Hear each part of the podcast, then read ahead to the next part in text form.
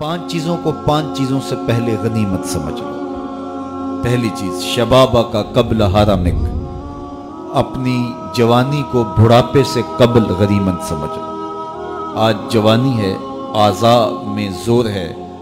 آج عبادت، ریاضت کرنا چاہو، کسی دکھی کی مدد کرنا چاہو، کسی کے کام آنا چاہو، روزے رکھنا چاہو، نوافل کی ادائیگی کرو۔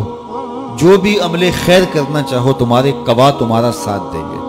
لیکن بڑھاپے میں چاہنے کے باوجود بھی کچھ نہیں ہوگا۔ گئی جوانی، آیا بڑھاپا، تے جاگ پیاں سب پیڑا۔ ہن کھایاں کچھ کم نہ آون، سونف، جوین ہریڑا تو آج موقع ہے، جوانی کے لمحات ہیں۔ ان جوانی کو راہ خدا پہ ڈال دو۔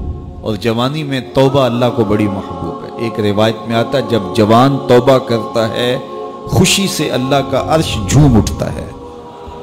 عرش الہی جھوم اٹھتا ہے جوان کی توبہ سے۔ فرمایا، میں اللہ کا حبیب ہوں۔ اور پھر فرمایا، جو جوان، جوانی میں توبہ کرے، وہ بھی اللہ کا حبیب ہے۔ کتنی بڑی بات ہے۔ تو جوانی یاد الہی میں گزرے، ذکر الہی میں گزرے۔ تو فرمایا، جوانی کو بڑھاپے سے قبل غنیمت سمجھ لو۔ پھر فرمایا صحت کا قبل سکمک، اپنی صحت کو بیماری سے قبل غنیمت سمجھ لو صحت کے لمحات میسر ہیں، بیماری آتے دیر نہیں لگتی۔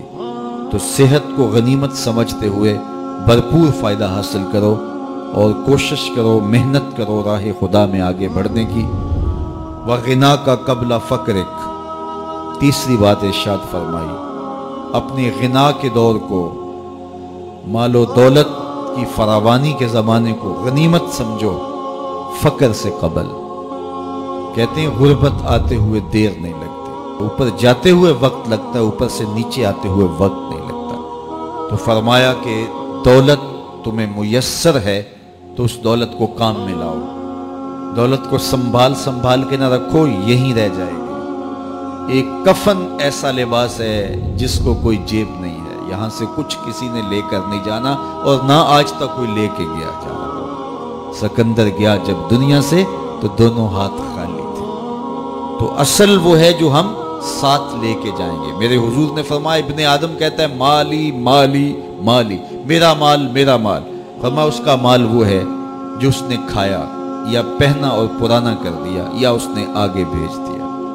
فرمایا، باقی اس کا نہیں ہے، یہ اس کے وارثوں کا ہے۔ وہ کفن بھی میلا نہیں، ہونے دیں گے کہ بانٹ لیں گے۔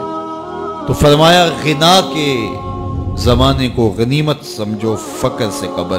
چوتھی بات ارشاد فرمائی، فراغت کے لمحوں کو مصروفیت کے وقت سے قبل قبل غنیمت سمجھو۔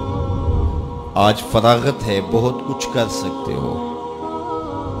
گزرتے لمحات کے ساتھ ساتھ کندھوں پر ذمہ داریوں کے بوجھ بڑھتے چلے جائیں گے۔